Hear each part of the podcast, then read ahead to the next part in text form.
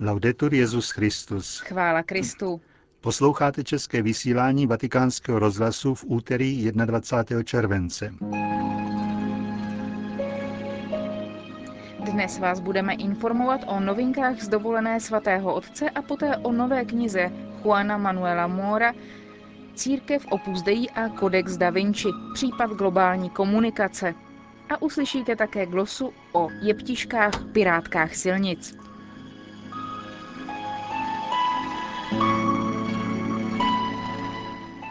Zprávy vatikánského rozhlasu. Vatikán Le Combe. Jen několik metrů od chaty, kde tráví svou dovolenou Benedikt XVI. dnes projela etapa cyklistického závodu Tour de France. Svatý otec při té příležitosti závodníkům zaslal krátký pozdrav. Píše v něm, že sport přispívá k celkovému růstu osobnosti a nemůže být oddělován od respektu k morálním hodnotám. V Lkom je také tiskový mluvčí svatého stolce otec Federico Lombardi. Viděl jsem, že tady je ta událost velmi významná, také protože už asi 60 let Tour de France Val d'Aosta neprocházelo. Navíc mi bylo řečeno, že první vítěz Tour de France byl právě odsud. Takže zde tuhle etapu prožívali jako něco velmi speciálního. Samozřejmě je to také okamžik upoutání pozornosti na Val d'Aosta a je to velká příležitost pro ty, kdo jsou zodpovědní za turismus v oblasti, co nejlépe toho využít. Bylo velmi milou zhodou okolností, že tato etapa procházela blízko rezidence svatého otce, která je sice trochu výš, ale velmi blízko trati. A proto se také zrodil nápad, a svatý otec byl hned pro, adresovat jim tento jednoduchý, ale výmluvný pozdrav. Toto období je obdobím mnoha sportovních událostí. Pomysleme například na mistrovství světa v plavání v Římě. A tak pozdrav sportovcům, pozbuzení ke kladným hodnotám, které jsou součástí sportovních aktivit, mají vliv na růst osobnosti, má v tomto ledním období svůj zvláštní prostor. Říká otec Lombardy a zároveň ujišťuje, že Benedikt XVI. si i přes zlomené zápěstí dovolené užívá a že ona nehoda nějak zásadně neovlivnila jeho program, i když ho zranění pravé ruky trochu omezuje v některých činnostech, jako například psaní. Naše glosa. Právo z 21. července v rubrice ze zahraničí má nemírně škodolibý titulek. Jeptišky se řítily 180 se zraněným papežem. Uvádí i podrobnosti, jak se vymlouvají a že řidička má 650 let a kolik dostali pokutu. Dnešní Avenire k tomu píše 1,5 minuty, tolik stačilo v sobotu odpoledne, aby se ověřilo, že tahle zpráva nemá potvrzení, je vymyšlená, proto po telefonátu na velitelství silniční policie, které ji dementovalo, Avenire ji neuveřejnilo. Však také včera, když ta historka obletila všechny noviny, televize a webové stránky internetu, přišlo oficiální dementy policie. A protest sester Salesiánek z Turína vyjadřoval jen strnulý údiv. Mysleli jsme, že je to jen nechutný vtip.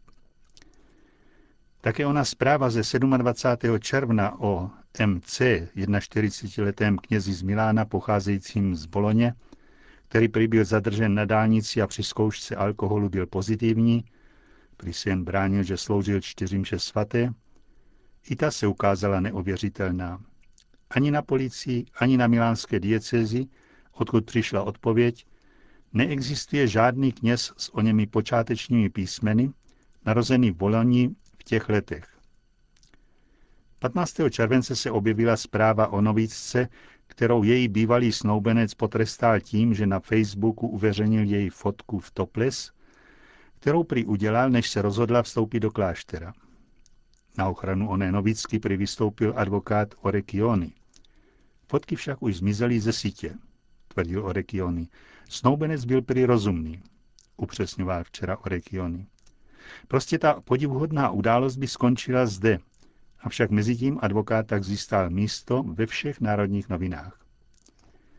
Jako i ostatní fakta, která se dostala na první stránky novin a jež mají vždy pramen u těchže advokátů, Giacinto Canzona a Orecchioni, kteří nabízí eventuálním klientům právní pomoc. Stačí zajít do archivu tiskových agentur a najde se dost takových trháků, jako o řidiči autobusu 30. června, který při kontrole alkoholu, protože si vzal léky proti astma, byl pozitivní a ztratil by práci. Nebo o novomanželce, která se na Libáncích na ostrově Mauritius předčasně vrátila do hotelu a našla svého manžela, jaký podvádí s jinou ženou, jež byla také na svadební cestě 9. července.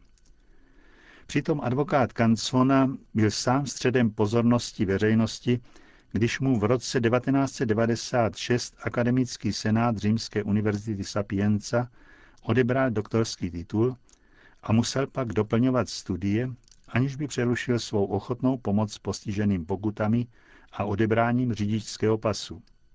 Inu, není nad spolehlivé zprávy, zvláště když jsou protikatolické.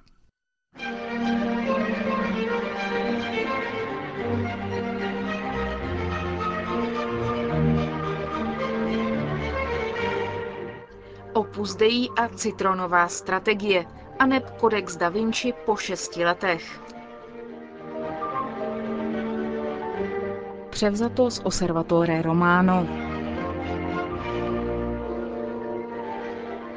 Jak si všichni vzpomínají, v minulých letech měl mimořádný úspěch The Da Vinci Code, český šifra mistra Leonarda, ke smrti nudná americká kniha, nepravděpodobná už od svého titulu, podle níž pak byl natočen stejně uspávající film.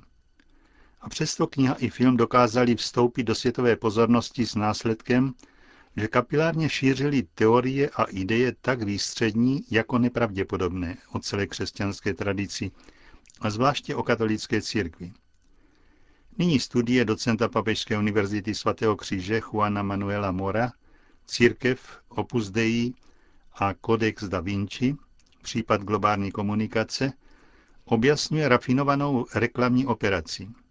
Klade si za cíl zvrátit situaci jako ten, kdo má v ruce citron a rozhodne si z toho udělat limonádu. Představme si film, který představuje firmu Sony jako inspirátorku atentátu na Twin Towers, aby destabilizovala Spojené státy, nebo román, který odhaluje, že Sony zaplatila atentátníka Ali Akču v roce 1981, aby zlikvidovala morální autoritu Jana Pavla II. To by byly vymyšlené teorie, je to úryvek, domněnka pomyslného zpravodajství, která má dát pochopit závažnost ostouzení a pomluv prostřednictvím tisku a také filmu ve světovém měřítku. Je to vzato z prohlášení Opus Dei, vydaného 11. července 2006 v plné vychřici kodexu Da Vinci a několik dní po uvedení filmu podle bestselleru Dana Brauna, kde je prelatura líčena nejtemnějšími barvami. Dovedu si představit, že by Sony nebyla spokojena s tím, že je s ní takto zacházeno a nespokojila by se s odpovědí Nezneklidňuj se, je to pouze fantazie, není třeba brát vážně, svoboda projevuje posvátná. I hned na to si však odpovědný vedoucí informačního střediska Opus Dei Manuel Sanchez Hurtado pospíšil s ujištěním pro adresáty. Producenti filmu ovšem nemají důvody se znepokojovat – Křesťané nereagují nenávistí ani násilím, nebož s úctou a láskou, bez nadávek a bez hrozeb. Pokračuje mluvčí a konstatuje s hořkou ironií, jak často touha po zisku ospravedlňuje prostředky. Mohou i nadále počítat, kolik film vydělá. Tiskové prohlášení je jedním ze svědectví uvedených v knize. Esej chce být pracovním nástrojem pro studenty a profesionály světa hromadných sdělovacích prostředků a způsobem, jak sdílet s odborníky poučnou lekci, aniž by si dělala nárok schematizovat každou proměnu. V komunikaci jako při plavbě na moři nelze všechno naplánovat, píše autor. Musí se plout podle oka, zmítání vlnami a větrem, s vědomím, že dobré zásady nedávají automaticky záruku dobrých výsledků. Ve hře je mnoho rozmanitých faktorů a mnohé z nich jsou nepředvídatelné. Kvůli tomu je nutno mít jistou dávku odvahy, sázet na zásady, které se považují za správné a plout. Jak všichni vědí, pověst dobrodružství profesora Langdona nevděčí za svou fámu literární nebo filmové hodnotě, nýbrž smyšleným tezím o církvi a evangeliu.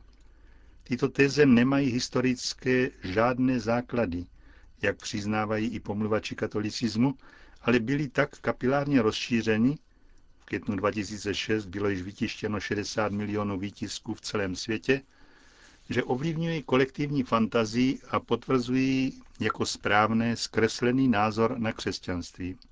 Bylo by naivní likvidovat tento jev jako nevinnou literaturu na pláž, jako fiction, výslovně takhle kvalifikovaný, těm, kteří po vydání knihy i nadále minimalizovali tvrzením, že jde jen o detektivku a ne o náboženský traktát. New York Times namítali, je-li to fiction, proč je zahájena stránkou nadepsanou fakta? Proč se tvrdí, že všechny popisy umění, architektury, dokumentů a tajných rituálů v tomto románu odpovídají pravdě? Prohlásit výslovně, že jde pouze o komedii omylů, znamená vzít kouzlo tajemnosti románu. Kvůli tomu guru marketingu, kteří plánovali do podrobností celou operaci, až do poslední chvíle hráli kartu obojetnosti a popírali především zřejmost, počítající s faktem, který dobře znal nacistický minister propagandy Třetí říše Josef Goebbels, stokrát opakovaná lež se stává poloviční pravdou. Opus vylíčené jako sadistická a zlověstná sekta, odpovědělo zneklidněnými formálními protesty a žádalo nejprve setkání s vydavateli knihy, pak s producenty filmu a požadovalo, aby bylo hlavními tituly nebo v poznámce uvedeno, že se vydává za dějiny to, co je čirá smyšlenka. Režiséři operace Codex da Vinci odpověděli taktikou laskavé netečnosti, jak píše autor, vystřídenou protichůdnými prohlášeními, uvedenými nebo zakončenými všeobecnými ujištěními, úcty a ochoty ke spolupráci. Když byla odložena hypotéza soudního boje, oddělení komunikace Opus Dei zvolilo zaměřit se na kvalitní a průzračný žurnalismus tím, že dalo k dispozici dokumenty a svědectví na webové stránce prelatury pro jistotu www.opusdei.it. Využívá je příležitosti náhlé popularity, i když vzniklé z černé legendy rozšířené televizí a novinami v celém světě. Aby dalo poznat co největšímu počtu zájemců osob, poselství a křesťanskou pedagogiku zakladatele Jose Maria Escrivá. Když se ptali italského spisovatele Umberta Eco na celou záležitost, přiznal, že nejvěrhodnější prameny k poznání Opus Dei se nacházejí na webové stránce Opus Dei. Když ti dají citron, udělej si z něho limonádu, schrnuje ve vtipné odpovědi strategii prelatury Juan Manuel Mora. Jsou zatím tři roky práce s ostatními kolegy oddělení komunikace o případu Kodexu da Vinci. Tři roky námahy, ale profesionálně plodné a velmi bohaté na zkušenosti, v nichž se musel potýkat a v krátkém čase rozřešit velmi složité a choulostivé problémy a přitom odolávat pokušení otevřeně se s protivníky střetnout, vyhnout se briskním a ostrým tónům, zeď proti zdi. K hádce je třeba dvou a v tomto případě chybí kvórum. To je nejnižší počet k platnosti volby, aby se něco mohlo konat. To byla jedna z nejčastějších odpovědí. A dávat si pozor, abychom neupadli do pasti falešného dialogu. V tomto případě poslat zpátky odesílateli pozvání na debatu na webové stránce filmu. Zapojit se do tohoto fora by bylo jako nepřímé schválení. Tato výzva skončila vítězstvím, jak ukazuje obnovený zájem o prelaturu po zemětřesení Dana Brauna, také díky inteligentnímu a tvořivému užití týchž mediálních zbraní jako protivník. Druhou část komentáře převzatého z Observatore Romano vám přineseme zítra. Končíme české vysílání vatikánského rozhlasu. Chvála Kristu. Laudetur Jezus Christus.